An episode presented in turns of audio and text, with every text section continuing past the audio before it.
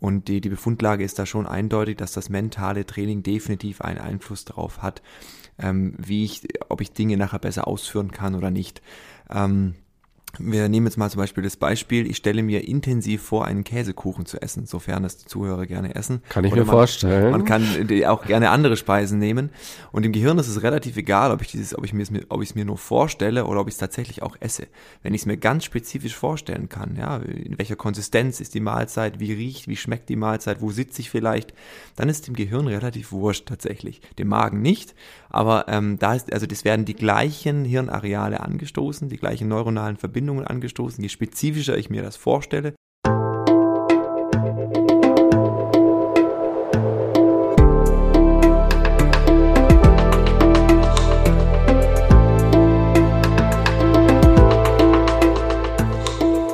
Willkommen bei dir, der Seven Mind Podcast mit Impulsen für ein gutes Leben. Für alle, die mehr Achtsamkeit und Gelassenheit in ihren Alltag bringen möchten. Hi und herzlich willkommen im Seven Mind Podcast. Mein Name ist René Träder und das ist wieder mal eine ganz besondere Folge, denn es ist eine Interviewfolge. Alles beginnt im Kopf. Das sagt mein heutiger Gast. Er ist Sportpsychologe und Mentaltrainer. In seiner Arbeit unterstützt er Sportlerinnen und Sportler, damit sie ihre maximale Leistung abrufen können, unter anderem beim DFB. Und er arbeitet auch zusammen mit Unternehmen in der Businesswelt. Hier im ersten Teil des Interviews sprechen wir darüber, was genau Mentaltraining eigentlich ist und vor allem, wie es wirkt. Also welche Prozesse dadurch angestoßen werden und was sich dadurch verändern kann. Und im zweiten Teil, der dann in einer Woche rauskommt, wird es um konkrete Übungen gehen, die wir alle auch selbst machen können. Egal, ob wir Sportler sind oder einfach nur denken, dass Mentaltraining auch uns in anderen Bereichen helfen kann. Herzlich willkommen, Christopher Herr. Ich freue mich sehr. Hallo. Schön, dass du da bist. Ja, freue ich mich auch. Wie geht's dir gerade? Mir geht's prima tatsächlich. Ja, ich habe hier gut hergefunden und freue mich, äh, heute mit dir ein bisschen plauschen zu können äh, über die Thematik, äh, die sicherlich immer sehr vielfältig ist. Und ja, bin gespannt, äh, was, was du heute von mir so ein bisschen rauskitzelst. was ist denn aus deiner Sicht leichter auszuhalten oder vielleicht auch leichter zu lernen? Der Umgang mit Misserfolgen oder der Umgang mit Erfolgen? Also tatsächlich sprichst du eine Thematik an, ähm, da unterscheiden wir auch zwei Typen. Es gibt so die Typen, die, die sich, die eher so Angst vor Misserfolg haben und diejenigen, die Hoffnung auf Erfolg haben. Und je nachdem, was für ein Typ ich dann auch bin, verbuche ich dementsprechend die ganze Sache. Auch ein bisschen leichter oder schwerer für mich. Und äh, der Umgang mit Misserfolg ist sicherlich in vieler Hinsicht ein Stück weit schwerer als der Umgang mit Erfolg. Und kann man auch Angst vor Erfolgen haben? Man kann sicherlich Angst vor Erfolg haben, vor allem vielleicht vor den, vor den Konsequenzen des Erfolgs. So stehe ich danach im Rampenlicht, wer guckt alles zu, je nachdem, was für ein Typ ich dann auch bin, ähm, kann natürlich auch Erfolg für mich belastend sein, definitiv. Und die Fallhöhe ist dann ja auch einfach höher. Die Fallhöhe ist immer höher. Je höher ich komme im Leben, äh, die Frage ist, was ist dann hoch, aber desto höher kann ich nach oder desto weiter kann ich fallen, definitiv. Es gibt dann Erwartungen. Ich selbst habe Erwartungen, mhm. andere Leute im Sport, wer ist denn der Trainer oder die Fans, die haben dann plötzlich Erwartungen. Das heißt, wenn wir auch mal gucken, wir reden über Achtsamkeit ganz viel und die Frage ist ja auch so ein bisschen, wo gibt es eigentlich den Zusammenhang zwischen Mentaltraining und Achtsamkeit? Mhm. Und wenn ich also darüber mir klar bin, dass ich vielleicht auch mich selbst ausbremse, weil ich Angst davor habe, erfolgreich zu sein und mit dem, was dann passiert, irgendwie ja auch umgehen zu müssen. Das stimmt. Ja, auf jeden Fall. Also man, man bremst sich vielleicht aus, ähm, äh, aus Angst davor, was dann die Konsequenz davon ist. Und äh, sich voll und ganz einer Sache hingeben zu können, benötigt auf jeden Fall hohes Vertrauen in, in, in der Sache an sich. Also entweder Vertrauen auch in, in die Mitmenschen, in das Umfeld definitiv, dass das damit einspielt, ähm, oder auch in Vertrauen in, in die eigenen Fähigkeiten. Wir sprechen da ganz viel von Selbstwirksamkeitserwartung, also auch so ein Stück weit, man kann es ganz einfach übersetzen mit ein Stück weit dem, dem Selbstkonzept oder, oder, oder dem Selbstbewusstsein, Dinge anzugehen. Das nimmt natürlich dann auch die Angst ein Stück weit. Aber habe ich das eher weniger oder tue ich mich damit schwer, dann wächst die Angst und damit natürlich auch das Vertrauen in meine Fähigkeiten und in der, in der gegenüber der Herausforderung, die, die da gegenübersteht. Und du bist ja beim DFB gerade, da geht es ja um Fußball. Mhm. Wie ist denn das? Es gibt ja Auswärtsspiele und Heimspiele. Mhm. Was ist so deine Erfahrung bei den Spielern? Wo ist der Druck höher oder wo ist auch eine größere Leichtigkeit zu spüren? Also die Fans, die dann da sind, unterstützen die wirklich nur mental oder ist das auch eine neue Form von Druck und Stress an der Stelle, weil Erwartungen da sind? Sowohl als auch, genau. Also es gibt nicht das typische Heimvorteil oder wenn man auswärts spielt, ist es, ist es schlechter. Das hängt natürlich von Spieler zu Spieler ähm, davon ab, wie man damit umgehen kann. Also es ist wirklich sehr individuell. Ähm, ein Stück weit Heimvorteil, das wurde jetzt auch nochmal in der Studie nochmal ein Stück weit ähm, belegt, dass, ähm, dass es diesen wirklichen so nicht existiert. Ähm, aber er kann natürlich für viele Spieler von, von, von Vorteil sein. Und äh, das ist sowohl ein Druck, der da von, vom Stadion, von der Crowd sozusagen kommt, ähm, als auch Unterstützung. Und je nachdem, wie ein Spieler dann gestrickt ist, kann es einem helfen. Oder äh, jemand ähm, setzt sich dadurch zusätzlich unter Druck und kann dann eben, wie gesagt, nicht so gut performen, wie er sich äh, erhofft. Und wenn wir nochmal gucken auf Angst vor Misserfolg an der Stelle zum Beispiel mhm. oder eben auch Angst vor Erfolg, was würdest du denn jemandem sagen oder was würdest du mit einer Person machen, die entweder sagt, ich habe Angst vor Misserfolg oder Angst vor Erfolg? Mhm. Also definitiv geht es darum, halt herauszufinden, warum die Person Angst hat davor. Und ähm, das bedeutet da ein Stück weit auch äh, längere Arbeit. Das wird sie vielleicht nicht sofort sagen können, sondern werden sich mehrere Parameter angeschaut, warum die Person Angst entwickelt in dem Fall. Ähm, äh, ansonsten wird knallhart daran gearbeitet, die Selbstwirksamkeit nach oben zu schrauben in diesem Sinne und äh, ja, Vertrauen aufzubauen in die eigenen Fähigkeiten und dahingehend die Angst zu nehmen, wie wir es vorher schon besprochen hatten, ja. Wie ist es mit den Schwächen? Also ähm, der Herr Schürle, mhm. als er seine Karriere quasi an den Haken gehängt hat, hat er also längere Interviews gegeben und gesagt, es ist schon ein enormer Druck, den man so gerade im Fußball, im Profifußball spürt. Und es ist eigentlich gar kein Platz für Schwächen. Wenn man so Schwächen zeigt, dann kann man auch sehr schnell raus sein. Aber ich stelle mir vor, wenn man mit dir arbeitet, wenn man Mentaltraining macht, dann muss man ja auch bereit sein, seine Schwächen sich anzugucken, weil da stecken ja die Ängste drin. Definitiv, genau. Also da sprichst du auf jeden Fall den entscheidenden Punkt an. Ähm, man muss selbst dafür bereit sein, sich seinen Stärken und Schwächen zu stellen. Also das basiert natürlich auch auf, eine, auf ein Stück weit Reflexionsfähigkeit über, über sich selbst und sich eingestehen zu müssen, naja, aber da und da bräuchte ich eventuell Unterstützung oder da möchte ich noch besser werden. Das bedeutet aber, ich muss meine Schwächen irgendwie so ein Stück weit offenbaren. Das ist für jeden, äh, also nicht für jeden sehr einfach auf jeden Fall. Das ist ähm, von, also gerade gerade im Leistungssport, du hast angesprochen, es gibt wenig Raum, wenig Zeit für, für, für, für in Anführungszeichen Schwächen. Ähm, und diesen Raum versuchen wir natürlich auch als Sportpsychologen den Spielern zu geben um äh, einfach auch Raum zu haben für Dinge, die sie besprechen können, die sie sonst im Alltag nicht besprechen können oder wollen und auch nicht in der Öffentlichkeit. Und es basiert auf hohem Vertrauen natürlich. Und dieses Vertrauen muss sich entwickeln und das muss der Spieler in meine Arbeit oder von und von meinen Kollegen auch, auch irgendwie ein Stück weit haben, um sich da zu, offenbaren. Das heißt aber nicht zwangsläufig, dass man immer über Schwächen redet, sondern es wird generell einfach mal in, in so einer, in so einer Phase wird halt geschaut, okay, was benötigt der Spieler wirklich? Vielleicht muss er gar nicht über seine Schwächen reden. Vielleicht geht es einfach nur darum, sich Bestätigung zu holen. Darin, was er gut kann. Vielleicht bekommt er die Bestätigung nicht so sehr vom Umfeld oder von den Medien, was, äh, was ihm zustehen würde. Äh, und damit umzugehen, ist vielleicht auch schon eine, eine, Hilfe, ohne jetzt zu sehr über Schwächen reden zu müssen. Mhm. Jetzt sind wir schon mittendrin in deiner Arbeit, was du so machst.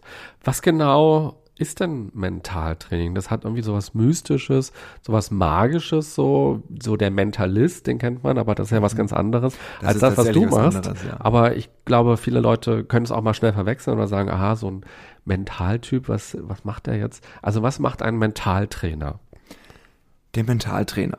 Das ist tatsächlich ein, ein breites Spektrum. Ähm, hauptsächlich geht es bei unserer Arbeit darum, ähm, sich Dinge vorstellen zu können, sehr spezifisch und sehr gut vorstellen zu können, um dementsprechend vorbereitet zu sein, wenn die Situation in der Wirklichkeit eintritt. Das heißt, man spielt Situationen im Kopf einmal durch um, ohne sie tatsächlich real erleben zu müssen oder sie physisch ausüben zu müssen.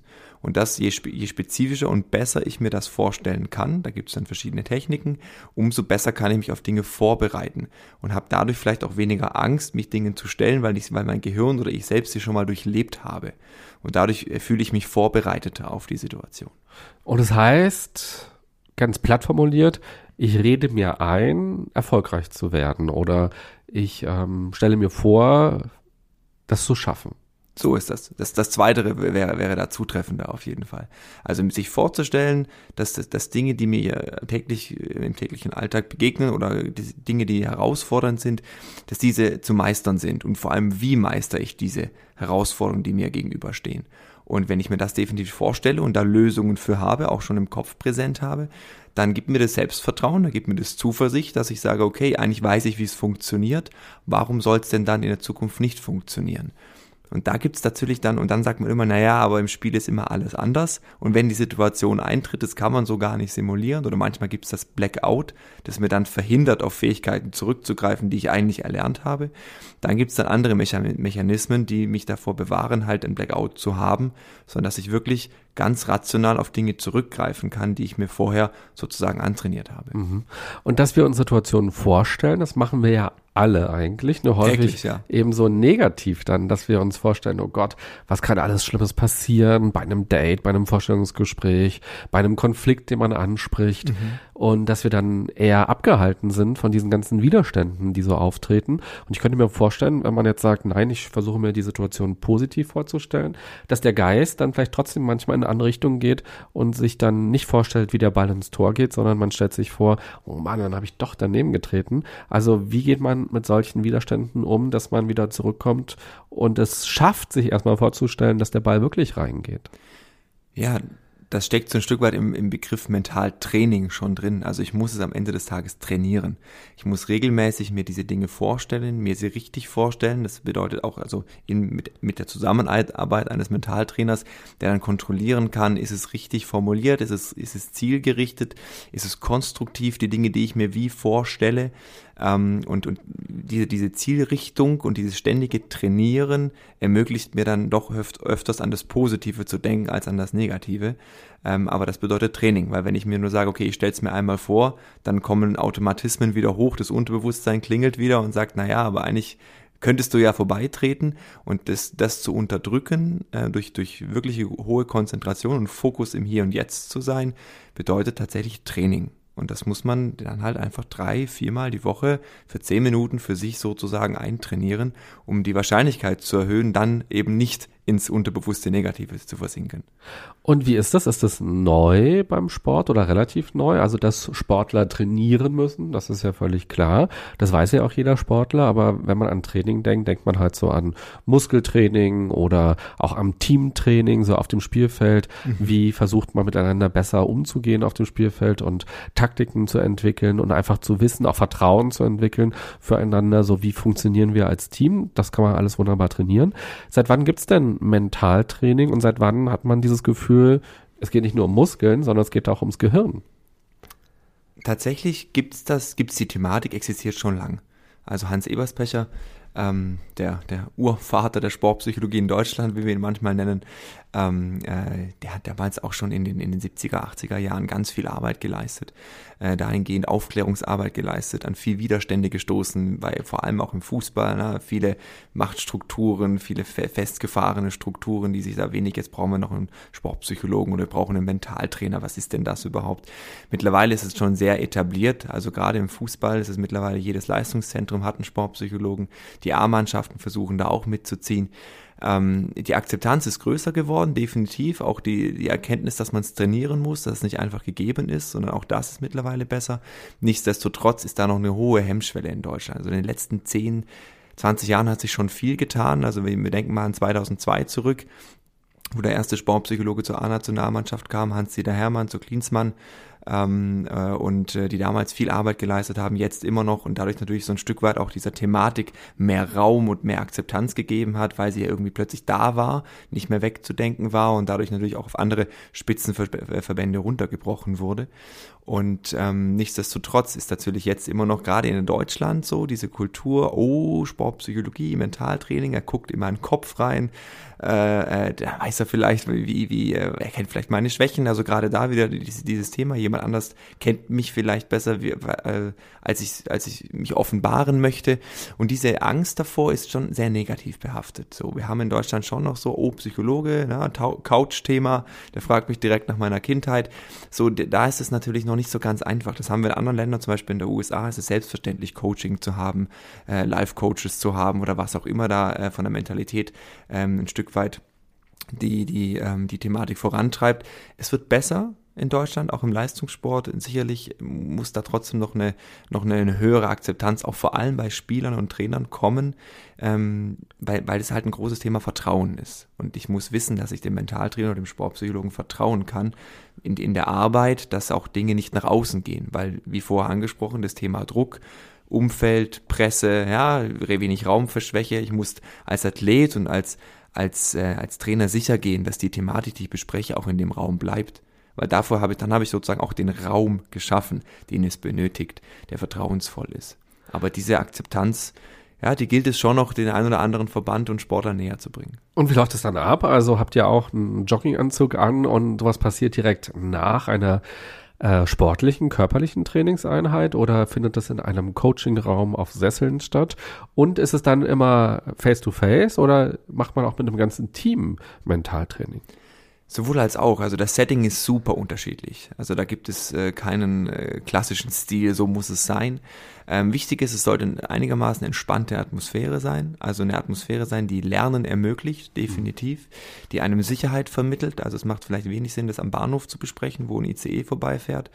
Ähm, aber ähm, in dem Setting, ob das jetzt in der Kabine ist, mit dem ganzen Team, sicherlich. Also es gibt teambildende Maßnahmen, es gibt Settings, wo, ähm, wo, wo man vielleicht auch mal so ein Stück weit mit dem Team Dinge erarbeitet oder das Team Dinge arbeiten lässt, definitiv. Ansonsten ist sehr viel Einzelcoaching da dabei und das ist natürlich viel immer äh, in, während oder also beziehungsweise nach den Trainings, also sozusagen zwischen den Spielen findet die Arbeit statt. Also nicht zwangsläufig, wenn die noch direkt äh, von der Dusche kommen, sondern sowas kann auch im Café passieren. Die kommen zu uns nach Hause ähm, oder ins Büro. Manche gehen Golf spielen zusammen. Äh, der nächste macht sein Einzelcoaching äh, irgendwie bei einer Fahrradtour. Also man versucht irgendwie so Dinge zu verbinden, um einen Rahmen herzustellen, dass der Athlet sagt, da fühle ich mich wohl. Ich glaube, ich habe Lust da mit dir eine Runde was zu, äh, weiß ich nicht, Sport zu machen oder oder oder einen Kaffee zu trinken und dann mit dir darüber zu sprechen je nachdem, da hängt auch sehr stark von der Thematik ab.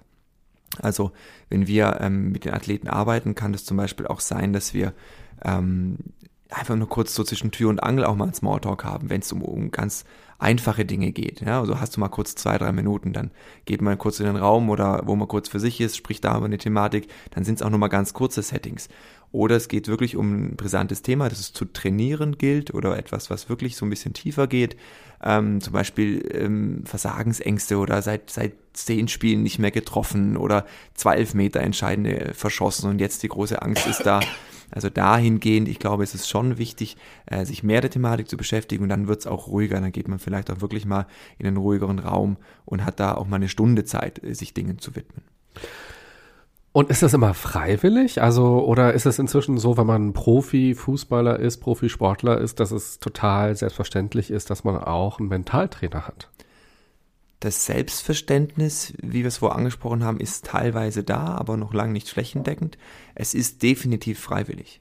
So, also ich kann eine Arbeit als Sportpsychologe, Mentaltrainer nur dann machen, wenn ich gewährleisten kann, dass das Interesse vom Athleten oder dem Trainer ausgeht, je nachdem, ob ich mit Trainern arbeite oder ob ich, ob ich mit Athleten arbeite ähm, weil nur dann wird's was bewirken. Also wenn ich proaktiv auf einen, einen, Spieler oder Trainer zugehe und ihm sage, naja, ich habe gesehen, das und das ist vorgefallen, wir sollten doch mal an der und der Thematik arbeiten, dann geht, gehen viele vielleicht dann doch mal einen Schritt zurück und dann ist die Hemmschwelle wieder höher, sich zu öffnen. Also ich muss Aufklärung betreiben, ich muss den Raum schaffen, die Jungs müssen wissen, wofür sind wir da und die Mädels natürlich auch.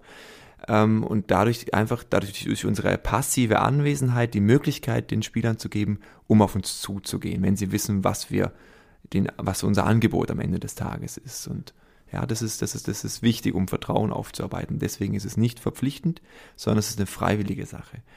Verpflichten kann man zum Beispiel, wenn man die Sportpsychologie ein bisschen weiterspinnt, hinsichtlich der Kognition, also Kognitionspsychologie, so Wahrnehmungsgeschwindigkeit, Handlungsschnelligkeit, diese Dinge die auch sehr viel mit, äh, mit, mit, mit neuronalen Verbindungen zu tun haben. So, man spricht da von der modernen Sportpsychologie, die auch, die versucht auch dahingehend Dinge zu bewegen. Ähm, das sind dann sozusagen klassische Leistungsmechanismen, wie es auch im athletischen Bereich gibt. Da gibt es zum Beispiel Tests oder da gibt es Mechanismen, die oder auch, auch ähm, ja, Trainingstechniken, die ein Stück weit äh, ganz, ganz klar strukturiert sind. Die können verpflichtend sein unter Leistungskomponente, aber nur in dem Setting. Alle anderen Dinge sind freiwillig. Und ist es egal, ob es jetzt Fußball ist oder Eishockey? Also ist das Training sozusagen immer das gleiche oder variiert man das auch je nach Sportart? Sicherlich, also muss ich auch unterscheiden zwischen Individualsport und Mannschaftssport. Also da haben wir auch schon wieder ganz unterschiedliche Voraussetzungen äh, und vor allem auch Herausforderungen, mit denen die Athleten und Trainer zu kämpfen haben. Ähm, von daher bestimmt eigentlich der Athlet, bestimmt das Thema, der Athlet bestimmt den Kontext. Ähm, wir bestimmen gemeinsam den Ort und äh, die Herangehensweise natürlich beim mentalen Training ähm, wenn ich es wenn mental trainiere, ist oftmals ein gleicher Rhythmus natürlich, ein, ein gleiches Schema, das dann auf, je nachdem, was für ein Thema ähm, genutzt wird, darauf abgezielt ist. Da, da sind viele Dinge schon sehr äquivalent. Aber ähm, ansonsten, wie gesagt, je, je, nachdem, mit welcher Thematik der Spieler kommt, ist auch eine unterschiedliche Herangehensweise sinnvoll, weil jeder Spieler auch anders ist. Der eine Spieler braucht mehr Feedback und der braucht ein bisschen mehr Monolog vom Sportpsychologen oder Mentaltrainer und der nickt da nur und hört zu. Der andere redet brutal viel und muss selbst viel äh, sehr viel reden, dann lässt man den natürlich auch viel reden. Also es hängt so ein bisschen davon auch vom Typ ab, der mir gegenüber sitzt. Ah ja. Was mich interessieren würde, es gibt ja im Sport jetzt schon eine ganze Menge Erfahrung mit Mentaltraining. Mhm. Gibt es auch Studien, die sich das mal angucken? So wirklich äh, Studien mit auch Kontrollgruppen, wo man so auch ein bisschen erfahren kann, was verändert sich denn? Oder auch neurowissenschaftliche Studien, wo man auch nochmal sehen kann, passiert im Gehirn etwas, wenn man lange Mentaltraining macht? Definitiv. Also da auch die Sportwissenschaft ähm, an den Sport, Sportwissenschaftsinstituten, an den Universitäten beschäftigen sich auch viel mit dieser Thematik. Und die, die Befundlage ist da schon eindeutig, dass das mentale Training definitiv einen Einfluss darauf hat, ähm, wie ich, ob ich Dinge nachher besser ausführen kann oder nicht. Ähm, wir nehmen jetzt mal zum Beispiel das Beispiel, ich stelle mir intensiv vor, einen Käsekuchen zu essen, sofern das die Zuhörer gerne essen. Kann ich Oder mir man, vorstellen. Man kann auch gerne andere Speisen nehmen. Und im Gehirn ist es relativ egal, ob ich dieses, ob ich mir, ob ich es mir nur vorstelle oder ob ich es tatsächlich auch esse. Wenn ich es mir ganz spezifisch vorstellen kann, ja, in welcher Konsistenz ist die Mahlzeit, wie riecht, wie schmeckt die Mahlzeit, wo sitze ich vielleicht, dann ist dem Gehirn relativ wurscht tatsächlich. Dem Magen nicht, aber ähm, da ist, also das werden die gleichen Hirnareale angestoßen, die gleichen neuronalen Verbindungen angestoßen. Je spezifischer ich mir das vorstelle, umso spezifischer ist natürlich dann auch die Ansteuerung. Und da sind die Erkenntnisse natürlich ganz klar. Wir haben zum Beispiel auch in der Re Rehabilita Rehabilitation haben wir ähm, diesen Bereich mentales Training, wenn zum Beispiel Spieler verletzt sind. Spieler sind verletzt, können ihre, ähm, ihre Tätigkeit physisch nicht ausüben, können aber mental trainieren. Und da haben wir wirklich auch von der Wissenschaft die Befundlage da, dass sie viel schneller wieder in die motorischen Fähigkeiten zurückkommen, schneller wieder auf den Fußballplatz oder auf das Eis oder in die Sportart reinwachsen können, äh, als wenn sie nur äh, die physischen Komponente auftrainieren und mental gar nichts machen. Und da ist definitiv die Befundlage klar, dass es wirklich den, den, den Effekt beschleunigt. Ja. Mhm. Wir schauen uns das ja im zweiten Teil des Podcasts nochmal gleich genauer an, für alle, die nicht Sportler sind, wie sie das nutzen können. Aber es würde auch bedeuten, wenn ich eine Führerscheinprüfung bald habe, dass mhm. es dann auch total Sinn macht, mir immer wieder vorzustellen, wie ich in dem Auto sitze, wie ich zum Schaltknüppel gehe, wie ich auf die Bremse trete, Schulterblick mache. All das würde dann wahrscheinlich ja auch helfen, um die Situation besser zu meistern. Ja, definitiv, genau. Das ist das gleiche Thema. Ähm, wir haben zum Beispiel eine, bei den Chirurgen oder bei den Piloten die gleichen Mechanismen, die wir da oft einsetzen, auch als Mentaltraining. Also wir haben es nicht nur im Sport, sondern eben auch in anderen Berufsgruppen. Ähm, Wenn es zum Beispiel Routineabläufe sind, wir, ich nehme jetzt einfach nochmal das Beispiel äh, Chirurgie. Ähm, wenn ein Arzt äh, 20 Stunden lang am OP-Tisch steht, ähm, äh, dann ist irgendwann auch die, die, Konzentration kann natürlich nachlassen oder lässt irgendwann nach aufgrund dessen, dass auch die Physis äh, irgendwann sehr beansprucht äh, wird. Und ähm, da benutzen wir oft das mentale Training, um punktgenau unter Druck oder unter Stress auch die Leistung abrufen zu können, ähm, um Dinge sich so einzubringen im Gehirn, dass die Automatismen einfach besser laufen und ich mich darauf verlassen kann. Und wenn ich dann sozusagen die nächste OP habe und mir kurz im Kopf nochmal durchgehe, alles klar, was sind die wichtigsten Aspekte, worauf müssen wir achten, dann habe ich es einfach schon mal gesehen und ich kann noch mal ein bisschen, also ich kann zumindest mal die Wahrscheinlichkeit erhöhen, weniger Fehler zu machen. Ah ja, das ist interessant, weil man weiß inzwischen ja auch, dass Psychotherapie das Gehirn verändert. Also wenn man Psychotherapie macht, gibt es inzwischen auch neurowissenschaftliche Studien, die ganz deutlich zeigen, dass Gehirnareale dadurch aktiviert werden oder dass sich neue Netzwerke einfach bilden im Gehirn und dass wir also tatsächlich ja ganz radikal umlernen können und uns in Anführungsstrichen auch neu programmieren können. Das können wir definitiv. Also umlernen ist immer schwerer als etwas Neues zu lernen. Und das ist beim mentalen Training extrem wichtig, wenn ich mir Dinge vorstelle, dann müssen sie richtig vorgestellt werden. Wenn ich mir so quasi da Fehler einschleichen und sich, ich mir diese einpräge, dann wird es umso schwerer sein, diese Verknüpfungen im Gehirn wieder rück, rückgängig zu machen. Es ist, wie gesagt, es ist möglich, aber es ist viel, viel schwerer umzulernen, als Dinge neu zu lernen, weil sich eben diese Verbindungen zurückbilden müssen und wieder neu. Also allein schon das, dieser Mechanismus ist ja eigentlich schon, dauert länger mhm. und dahingehend, äh, aber es funktioniert, ja. Und gibt es noch weitere Mechanismen oder Prinzipien der, des Mentaltrainings quasi? Im, Im Hirnareal oder? Du hast ja gerade gesagt, man, es ist immer leichter, sich etwas quasi neu zu lernen, als umzulernen. Mhm. Und gibt es weitere Mechanismen, die so, so quasi die Basics oder die Gesetze des Mentaltrainings sind?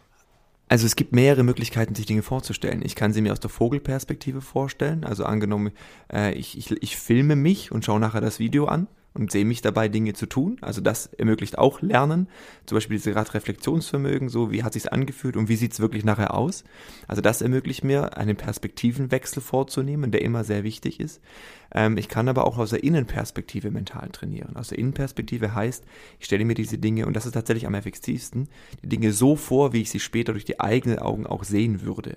Also ich versetze mich im Geist in meinen Körper muss dazu auch diesen Körper spüren. Also da sind wir wieder ein Stück weit beim Thema Achtsamkeit.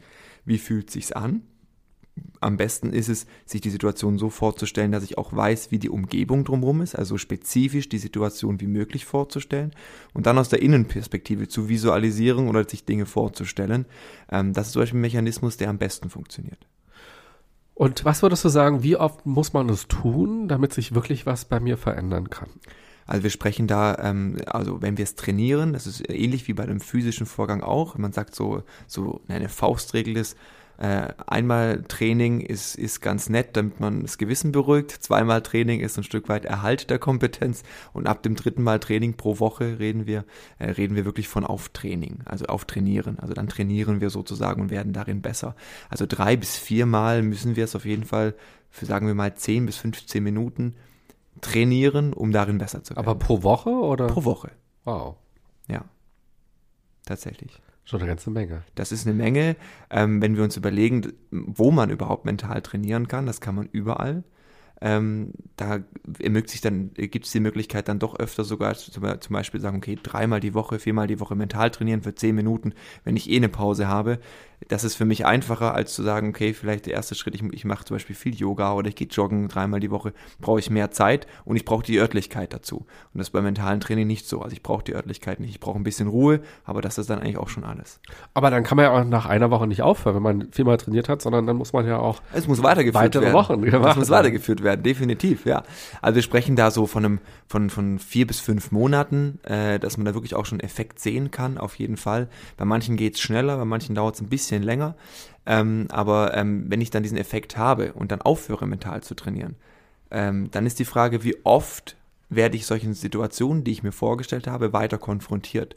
Wenn diese nur einmal im Jahr passieren oder zweimal und ich mich nur einmal hintrainiert habe und dann sage, jetzt habe ich's, dann werden sich Dinge langsam wieder ein Stück weit zurückbilden. Also macht es Sinn, dann in den Erhalt zu gehen, um eben zu gewährleisten, dass wenn Situationen nicht ganz oft eintreten, trotz ich, dass ich trotzdem immer leistungsfähig bin. So, also es gibt so ein paar Dinge beim physischen Hergang, okay, Fahrradfahren, Schwimmen, das verlernt man nicht. Nichtsdestotrotz ist, glaube ich, wenn man drei Jahre nicht auf dem Fahrrad gesessen äh, ist, die ersten zwei, drei Strampeler auf gut Deutsch sind dann doch nicht so gewohnt. So und so ähnlich ist es da ja auch bei dem, beim mentalen Training. Und kann Mentaltraining auch negative Effekte haben? Wie vorher gesagt, wenn ich es mir falsch eintrainiere, auf jeden Fall, definitiv. Ähm, ich, oder wenn ja, wenn, wenn ich wenn ich zu oft mir Dinge vorstelle, die von vor denen ich Angst habe. So, also zum Beispiel, wenn wir von, von Traumatologie sprechen, also zum Beispiel im Rehabilitationsbereich, äh, machen wir ganz viel äh, mit, mit Kliniken zusammen oder äh, mit, mit Physiotherapeuten, mit Orthopäden, Sportorthopäden, die in dem Bereich arbeiten. Ähm, angenommen, wir nehmen jetzt mal einen Skisprung und ich habe diesen Skisprung und ich stürze sehr stark und bin stark verletzt.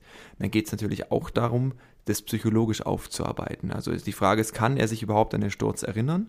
Wenn nein, auch nicht schlecht so, dann haben wir schon manchmal da keine, keine Verbindung in Form von negativer Angst, weil man weiß nicht, wie es passiert ist, das ist auch manchmal nicht schlecht. Sobald ich aber natürlich weiß äh, und Angst vor diesem Sprung habe, es könnte wieder sowas passieren, muss ich es aufarbeiten.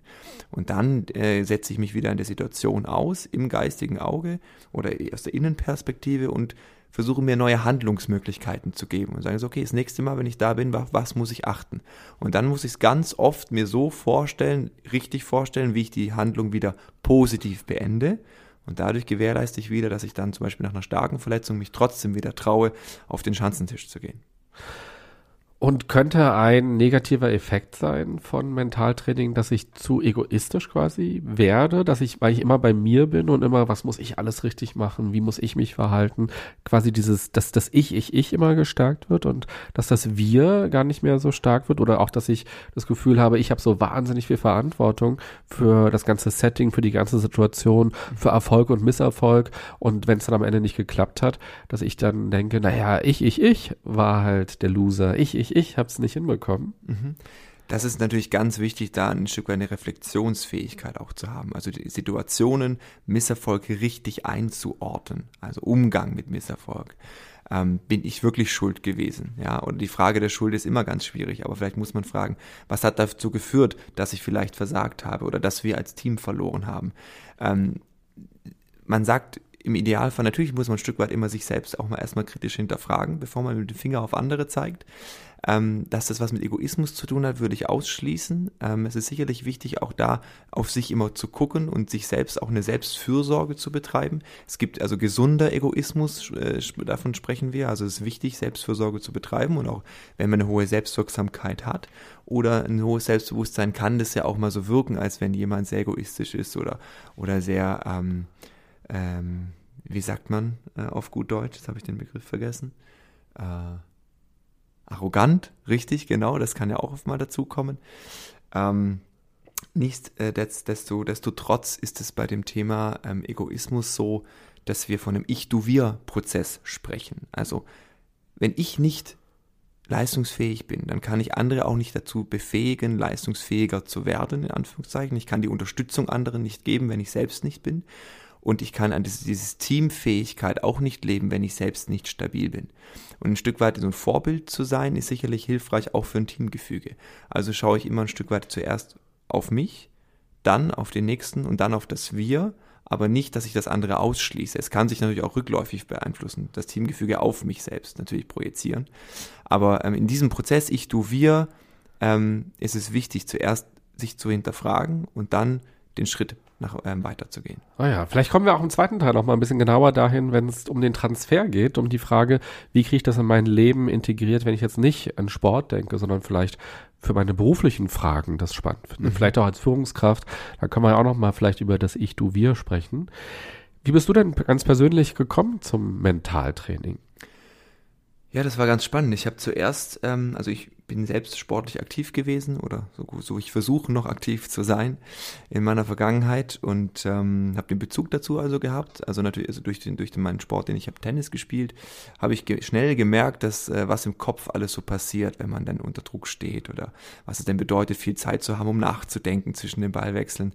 Ähm, äh, und das ist gar nicht so einfach gewesen, also für mich damals auch nicht und das hat mich schon sensibilisiert so ein bisschen auf die Thematik Kopf und Leistungsfähigkeit. Ähm, ich habe dann tatsächlich aber erst auf Lehramt studiert, muss ich sagen. Und ähm, bin dann über Umwege zu, der, zu, zu dem Thema ähm, Sportpsychologie gekommen, übers Studium dann, habe mich dann der Thematik mehr gewidmet, habe dann auch gewechselt und habe mich dann ähm, äh, darin sozusagen vertieft, mit dem, also mit dem sportwissenschaftlichen Hintergrund als auch dem psychologischen Hintergrund, habe dann eine Ausbildung gemacht in, äh, zur Sportpsychologie und ähm, habe so, zu, also dann sehr viel Learning by Doing auch machen dürfen äh, mit, mit geschätzten Kollegen, die, ähm, ja, bei denen ich viel sehen konnte, was, äh, was kann man denn wirklich auch bewegen, so mit dem Thema Mentaltraining. Als ich das dann so mehr und mehr verstanden habe, habe ich dann auch immer gedacht, wie viele Athleten, die sich der Thematik widmen, ach, hätte ich das mal früher gewusst, dann hätte ich vielleicht damals schon anders reagieren können. Man spricht zum Beispiel ganz einfach auch von Emotionsregulation. Das können manche ganz gut, manche weniger, manche fressen es in sich rein, dadurch geht die Leistung nach unten. Manche müssen es eher, äh, eher ausleben, die Emotionen, um wieder leistungsfähiger sein zu können. Ähm, da gibt es da gibt's immer, man spricht so von dem idealen Erregungszustand. So manche brauchen ein bisschen mehr, manche brauchen ein bisschen weniger, um das perfekte, um die perfekte Leistung abrufen zu können. Das hat mich einfach interessiert und ähm, so bin ich da reingewachsen tatsächlich und äh, Jetzt bin ich seit ja, knappen drei Jahren selbstständig. Ähm, bin, bin direkt, also ich habe damals äh, während meiner Studienzeit, also in der Universität schon angefangen, mit dem Bereich zu arbeiten, äh, Athleten zu betreuen, Mannschaften zu betreuen und habe mich dann direkt eigentlich parallel zu meinem zum Beenden meines Studiums äh, selbstständig gemacht und arbeite jetzt nach wie vor mit Verbänden, Leistungssportlern und Firmen, wie gesagt, zusammen. Mhm. Das Seven Mind Team hat sich ganz viele verschiedene Fragen überlegt, die so auf diesen Spielkarten drauf mhm. gedruckt sind. Und du kannst ja mal einfach ganz zufällig, einige sind jetzt runtergefallen, die sind quasi aus dem Spiel. Ich bin die sitzen jetzt auf der Bank. Äh, ja, zieh doch mal, guck, was draufsteht und so spontan die beantworten. Welche Sprache würdest du gerne sprechen können und warum? Das ist tatsächlich sehr, ähm, sehr spannend. Ich weiß gar nicht, ob ich sprachenbegabt bin. Ähm, es fällt mir leicht, viele Dialekte nachzumachen, tatsächlich. Ähm, vielleicht ist das ja, äh, also wenn man sagt, das liegt auf der ähnlichen Gehirnhälfte, oder nicht ähnlich, sondern gleichen. Ähm, ich würde, glaube ich, ähm, Japanisch sprechen wollen ähm, weil mich das Land fasziniert, weil mich die Kultur fasziniert, äh, wobei man dort viel Englisch spricht. Ähm, da komme ich wahrscheinlich auch mit Englisch ganz gut zurecht. Dann müsste ich, dann würde ich, glaube ich, sogar Spanisch nehmen, um mich in Südamerika ein bisschen besser zurechtfinden zu können, sollte es die Umstände zulassen, dort auch mal äh, ein bisschen äh, die Kultur kennenzulernen dort. Gibt es denn Länder, die viel weiter sind beim Mentaltraining? Hm. Also die, ich würde sagen, dass die USA in dem Bereich ähm, sehr fortschrittlich ist. Ähm, gerade auch was das ganze ähm, College-Programm ähm, angeht, was die viel im Leistungssport haben, dass sie sehr um, dass die Spieler und Athleten da sehr umsorgt sind mit ganz vielen Bereichen, als auch mental, also mentalen Bereich. Ähm, die haben eine ganz andere Sportstruktur. Von daher ist da, ist da, ähm, ist da, ist da mehr Raum äh, oder auch schon länger Raum dort. Ähm, ich würde behaupten, dass ähm, auch der asiatische Raum, also nicht nur im Leistungssport, sondern im Alltäglichen, ähm, da sehr stark ist. Also je nach, also man hat da, man spricht vielleicht auch da viel von kultureller Herkunft. Ähm, Meditation zum Beispiel, ein ganz entscheidender Faktor in der Kultur, ne, wo Meditation im ganz großen Fokus steht, ähm, Dinge sich vorzustellen, äh, im Hier und Jetzt zu sein ähm, oder auch äh, viel Yoga ausüben zu können und ähm, dass das hilft und dass das natürlich ein Stück weit äh, aktives mentales Training ist. Und da sind Länder natürlich äh, deutlich fortschrittlicher als wir hier in Deutschland. Die, dieses, dieses Kulturelle kommt erst so, oh, Yoga ist jetzt hip, macht jetzt jeder ein bisschen und ein bisschen mit App-Anleitung und meditieren wäre auch nicht so schlecht. Ähm, also es, es, es, es schwappt so rüber in eine relativ kalte, emotionslose, steife Kultur hier in Mitteleuropa, die wir oftmals an den Tag legen. Ähm, ja, also da glaube ich, ist es wichtig, äh, von anderen Ländern auch lernen zu können, von deren Kulturen und Herangehensweisen, gerade hier in Deutschland, ja. Dann Frage Nummer zwei. Frage Nummer zwei. Ich bin gespannt. Ich ziehe die mittlere. Wärst du lieber ein Spiegel oder ein Fenster und warum? Das ist interessant. Das hängt ein bisschen von der, von der Sonneneinstrahlung ab. Ein Fenster kann auch ein Spiegel sein. Ähm, aber ich glaube, ich wäre gerne ein Fenster. Ähm, aber wa warum, warum personifizieren wir das? Ich frage mich, äh, was, woher wir die Herleitung haben. Ich glaube, dass durch das, das, das in, die, in, die, in die Weite blicken, das würde ich damit assoziieren. In die Ferne schweifen, auch mal loszulassen vom, vom ständigen Fokus, vom ständigen Leisten zu müssen, perfekt zu sein in einer nahezu gewollten, perfekten Welt, wo man nie perfekt sein kann. Und Fenster sind für mich immer ein Ort, ähm, da kann man Gedanken schweifen lassen. Man schaut aus dem Fenster und kann so ein bisschen träumen. Und das ist extrem wichtig, vor allem auch fürs Gehirn. Und bist du in deiner Arbeit nicht aber Spiegel? Tatsächlich bin ich in meiner Arbeit Spiegel. Das ist, das ist wohl wahr. Die Assoziation gibt es da definitiv auch. Ähm, anderen den Spiegel vorhalten ist natürlich nicht immer, gerade wenn man mit Trainern arbeitet oder Führungskräften, ähm, ist, das, ist das immer mit Vorsicht zu genießen, hängt immer ein bisschen davon ab, wie eitel auch der Gegenüber ist ähm, wie man das dann verpackt, den, den, den, den, den, Spiegel. Aber das ist, das ist sicherlich äh, aufgrund von Reflexion äh, ein, ein Teil meiner Arbeit tatsächlich. Ja. Dann Frage Nummer drei.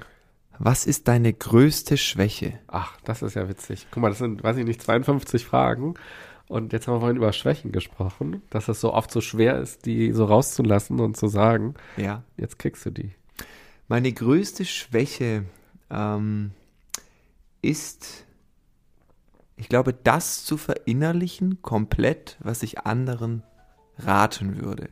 Und ich glaube, das ist eine Schwäche, die ich immer wieder äh, auch bei anderen feststellen darf, wo wir uns, glaube ich, alle wiederfinden, Dinge so für uns umzusetzen, wie wir sie anderen raten würden. Also ich mache jetzt mal einfach das Beispiel.